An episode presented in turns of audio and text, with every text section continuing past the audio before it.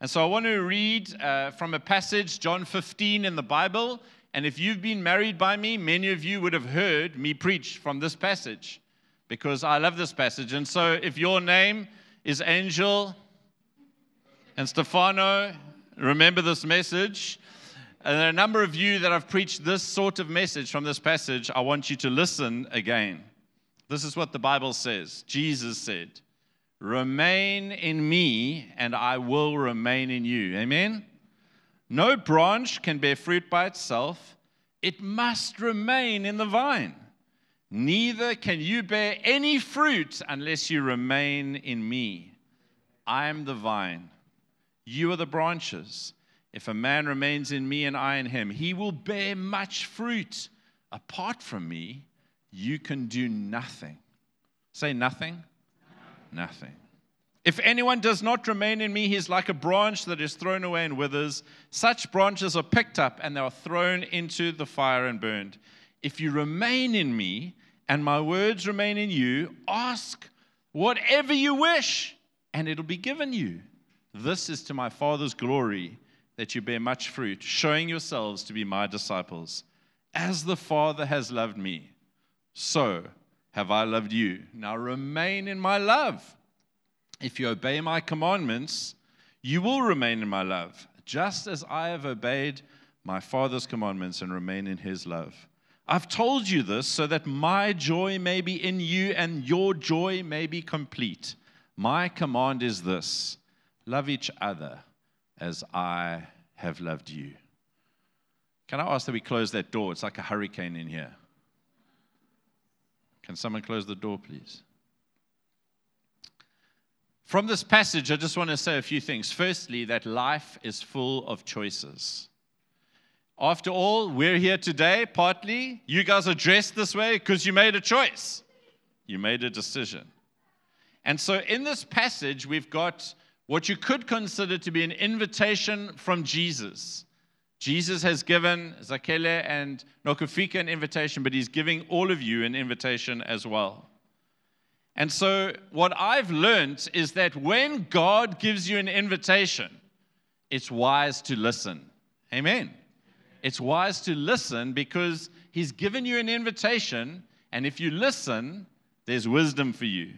And so, I pray that not just you guys, but everyone who's here would listen to this invitation because this invitation isn't just for you guys, it's for every one of us here. So here's three invitations. The first invitation from Jesus is this remain in me. Remain in me. Zakele Nokufika, as you get married today, Jesus is saying to you, remain in me, guys. Remain in me. What that means is put me first in your lives. That's what you've done. You said you would on the corner there when I met you, but you've done it. And I want to say, Jesus is saying to you, keep remaining in me. Put Jesus at the center of your life and of your marriage, and that will be good for you. And the promise here is that if you accept Jesus' invitation to remain in Him, Three things are promised in this passage. Would you like to see the promises? Here's the first thing that's promised the promise is if you remain in Jesus, you will be fruitful. That doesn't just mean kids. In fact, Jesus isn't talking about kids in this passage. But who doesn't want a blessed life? Have you met anyone who says, No, I don't want a blessed life? If you want to be happy, if you want to live in the goodness of God, Jesus says, remain in me. And he promises you to bless you like a fruit tree laden with fruit. The second promise is that if we remain in him, you will know the joy of your prayers being answered. Again, have you ever met someone who says, I don't want my prayers answered? Well, why are you praying, you silly fool? No, everyone wants their prayers answered, but Jesus says, if you remain in me, your prayers will be answered because that's for my Father's glory. And so, guys, I want to say, remain in Jesus so that your prayers will be answered. And thirdly, The promise is that if we remain in Him, you will have joy in Jesus, you will have Jesus' joy in your life, and your joy will be made complete. Again, have you ever met someone who doesn't want to be joyful? They want to just suck lemons for the rest of their life and have a face that looks like this? No. Jesus says, if you remain in me, you'll have my joy inside of you, and your joy will be made complete. Uh, it's almost like I don't need to preach anything more other than, guys, remain in Jesus. Amen? And I want to say to all of you as well if you want those three things in your life, the solution, according to Jesus, is to remain in Him. Zakele Nokufika. The fulfillment of your hopes and your expectations and your joy is all found in Jesus Christ. Amen.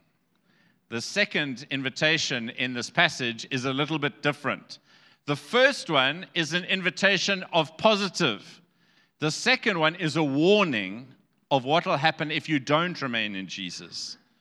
And so I want to say here consider what the terrible alternative is. If you don't remain in Jesus, what will happen? And Jesus says in this passage, he doesn't leave it up to our imagination. He tells us what will happen if we don't remain in him. Let's just have a look at that verse. Next slide, please. Do you see the underlying part? Jesus says, If you don't remain in me, if you are apart from me, you can do quite a bit. Is that what it says? What does it say? You can do nothing at all. And so I want to use this uh, branch as an example. This was broken off. Thank you, Prince. It was broken off our tree over there. About half an hour ago, it was attached to the tree, it was living. It is no longer attached to the tree, but it's still looking okay. It's still looking green. You guys look great today. But if you are detached from Jesus, you are like this branch. What is going to happen to this branch over the next few hours? It's going to die. It's going to go yellow, and all the leaves are going to fall off, and it's just used for the fire.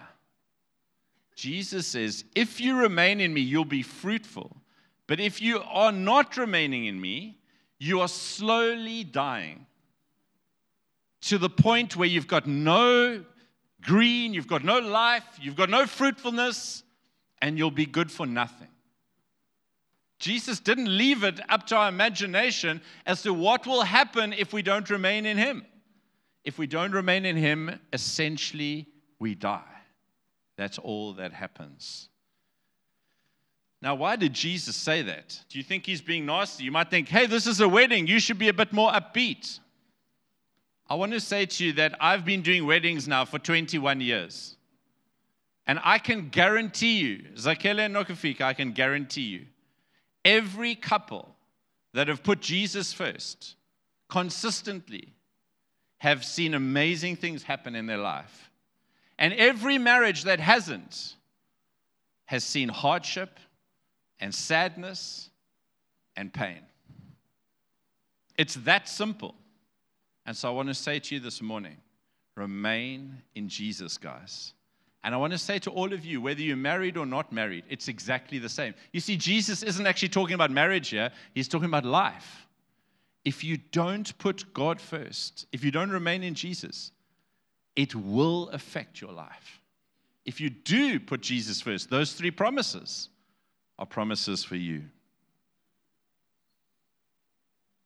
I know that most people don't like being told they're headed for disaster. And you might even think that's inappropriate to say at a wedding. But I want to say to you guys if you don't put Jesus first, then there's no hope for fruitfulness and joy and answered prayers. And so I know that both of you have given your lives to Jesus. And because you asked Jesus into your life, he's joined you to him. And I want to urge you to just keep pressing into him.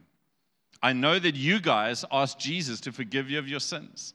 I want to say to you if you haven't yet asked Jesus to forgive you of your sins, today's the day.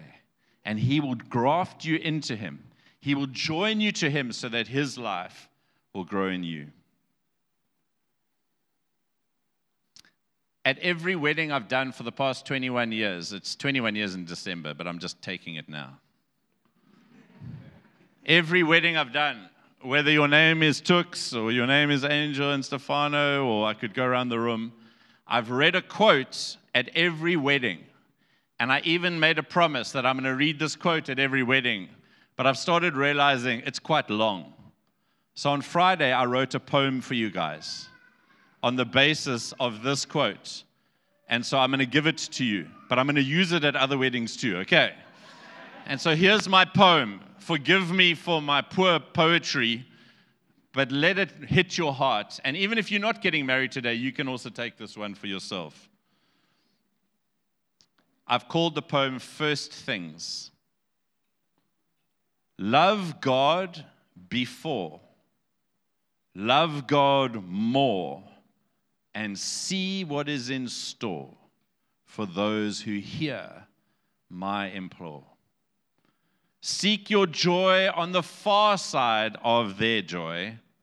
Decide to find your joy in finding their joy sustained by love without a source, limits, or end, enabling you, enabling you to faithfully love this best friend through the good and the bad, the glad and the sad, so that Jesus will be praised until the day that you are raised. My prayer for you guys is that you would take that poem to heart. You'd put God first and then you'd put each other's joy ahead of your joy. And you'd ask God to give you the power to do that so that the source of your joy is not each other, but the source of your joy is Jesus in you. And then you'll be able to love each other even when you're not lovely. Can you imagine she'll be not lovely sometimes? Nokufika, sometimes he's not going to be like, likable, but you can love him when you've got the love of Jesus poured into your heart. Amen. And so that brings us to the last invitation in our passage, the third invitation. And it's to what I would call a gospel centered marriage or a gospel centered life. And it's in verse 12. Verse 12 of our passage, Jesus says this My command is this love each other. Here's the most important word as I have loved you. And so when you're trying to work out how to love each other, you're to love each other in the way that Jesus has loved you. And what this is saying is that we are to love other people. We're to love our husband or our wife with the same love and in the same way that Jesus has loved us. And so, how has Jesus loved us?